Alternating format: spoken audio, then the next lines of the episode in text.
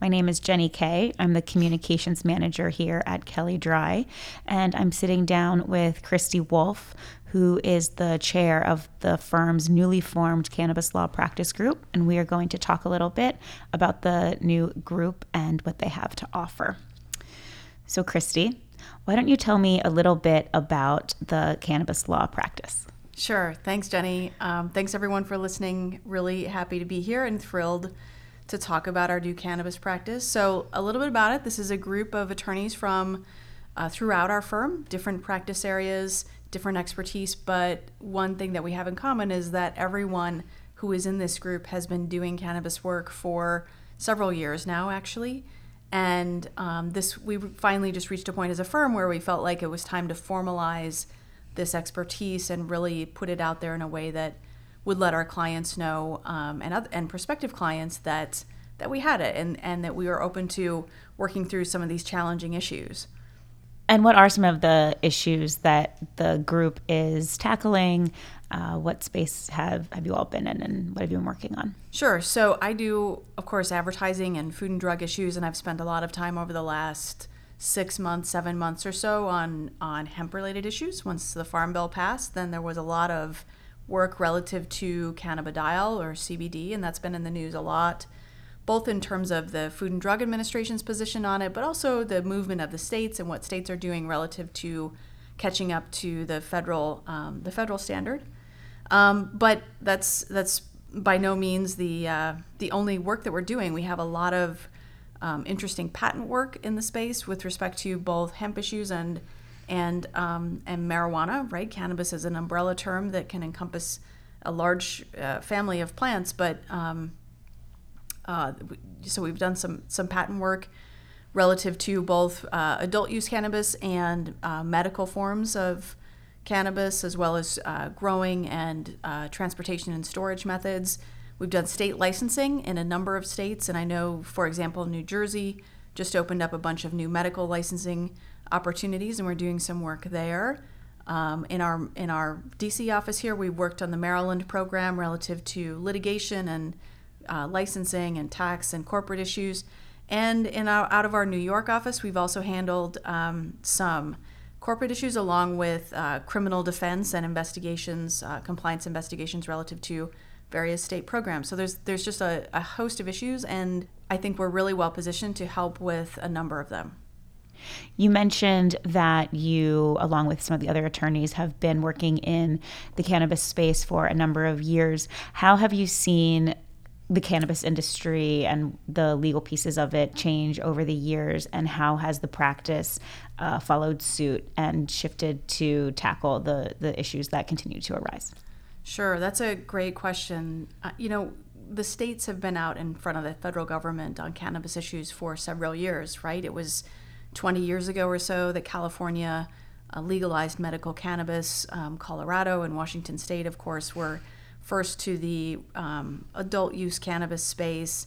But as more and more states have passed their own laws, this has raised a number of issues, especially in the employment context and our employment, our labor and employment group is has been counseling on these questions for a while relative to, you know, drug testing and implications for hiring and dismissal and employee um, discipline and stuff like that, which comes up anytime you have um, drug issues in the workplace, right? But then also, of course, uh, you know, from from from my perspective, for example um, you know, things were relatively state specific until we saw the passage of the Farm Bill, and that legalized hemp and and also removed it from the Controlled Substances Act, and really, I think, brought this issue um, to the fore, well, relative to um, the FDA's position and nationwide sale of a cannabis product. You know, for the first time, really in decades, and there are still a lot of issues to sort out, but it it was certainly a, a turning point um, for for for my practice. And then you know for the other people, um, patents and and even the the corporate space. You know, as more and more people have gotten into the cannabis space on the state and local level, there have been a number of issues relative to tax that have come up and as and corporate issues and real estate. And as more and more states move forward, these um, issues are only only going to multiply. Likewise, as we see more study of cannabis in various forms and for various purposes, the opportunities for uh, patenting and, and, of course, trademark and brand protection will only multiply as well. So, really, as this industry moves forward and, and comes into the fore, and I think really will come into the mainstream as eventually, you know, more like a consumer packaged goods kind of industry, um, you know, a lot of these issues will get will get um, addressed and ironed out. But right now, we're really at a time where we have a lot of state by state regulation, and of course, you know, federal regulation that in many instances directly conflicts. And so, we just reached a we just reached a I, I think a milestone this past year that made us feel comfortable as a firm that um, we we had sufficient expertise and of course a sufficient uh, uh, client opportunity to do this, and, and it was the right time.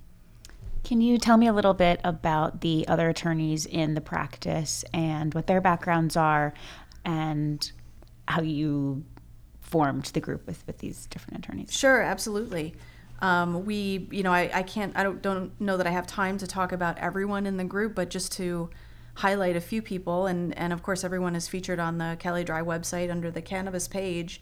Um, we have some really interesting and unique uh, expertise within our group. We have Jamie Nowaday, who's in our New York office, joined us from the U.S. Attorney's Office for the Southern District of New York, where she had been practicing for a number of years, um, brings a terrific level of experience and expertise relative to investigations, litigation, uh, uh, criminal defense, and stuff like that. And and I think was a really uh, interesting person to have on our team, and I think brings a lot of great perspective for our clients who you know face really unique scenarios. There's not a cannabis company in the country that doesn't have some unique legal risks. You know, there aren't a lot of industries that, that are legal on the state basis, but uh, remain illegal on the on the federal one. Um, also, it's it's an industry where there are significant compliance requirements, and having someone who is you know well versed in conducting investigations and helping companies work through those issues uh, is really a, a, a, great value add for our clients.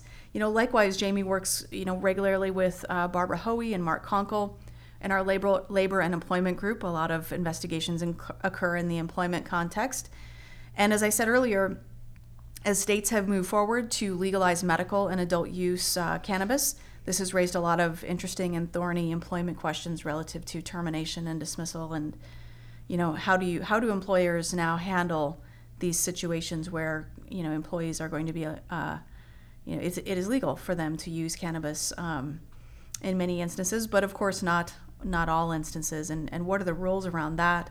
Um, and then finally you know as i said the there's going to be a lot of opportunity moving forward for cannabis related scientific study and invention and i think mike zinna who's been you know doing patents for a number of years but but uh, really getting into the cannabis space for the last three or four years uh, really brings a lot of great expertise, um, you know, in patents and trademarks and brand protection generally. But you know, really, as we as we look forward to the studies that will take place, is is um, someone who will be a real resource for our clients as they seek to patent and and protect their own brands. Great. So, final question. We have seen over the past year, two years, um, even you know past few months especially, a lot of law firms also introducing their own cannabis law groups. And what makes Kelley Drye's unique and different?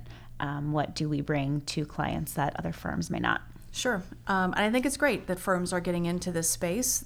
Obviously, there's a need for it, right? This is a highly regulated industry and it faces some unique challenges. So you want to have good people who are uh, attuned to that and paying attention to that and can offer good advice. Um, what I think makes us different is a, is a few different things. Um, I've talked about our cross functional expertise. This is a group of people that truly has been working in the space for years now. It wasn't just a bandwagon that we jumped on when you know things kind of started to heat up in January or something like that. This is work that we've been doing for a while, both in the uh, the medical space, the adult use space, and and more recently uh, in the hemp space. So there's a lot of good expertise. There's a well-respected brand in terms of our firm, and the and when we are dealing with regulators or we're you know appearing before judges, these are not new arenas for us. We've you know are tried and true and and have good reputations in those um, in those scenarios. And finally, we're a national firm, right? A lot of firms that are getting into this space are small boutiques that are undoubtedly, you know, very familiar with the regulations and standards in a particular jurisdiction or even a particular city, and that's very important. I don't mean to dis- dismiss that, but um, again, as this industry moves forward and grows, I think it's important, you know, for brands and companies to look to um, law firms that have experience dealing on that level and dealing with clients on that level and have the resources to really help them out in, in all the various places where they're going to be selling, producing, transporting, um, or in any way marketing or merchandising their products. And we can do that. Great. Well, thank you so much for taking some time to sit down and to tell us a little bit more about the cannabis practice. Uh, I should also mention that we have a blog that will be launching uh, rather soon, where um, attorneys from the different pra- from the practice group will be discussing the various issues that are impacting the industry, and you can learn more about the practice group at kelleydrye.com. Thanks so much. Thank you.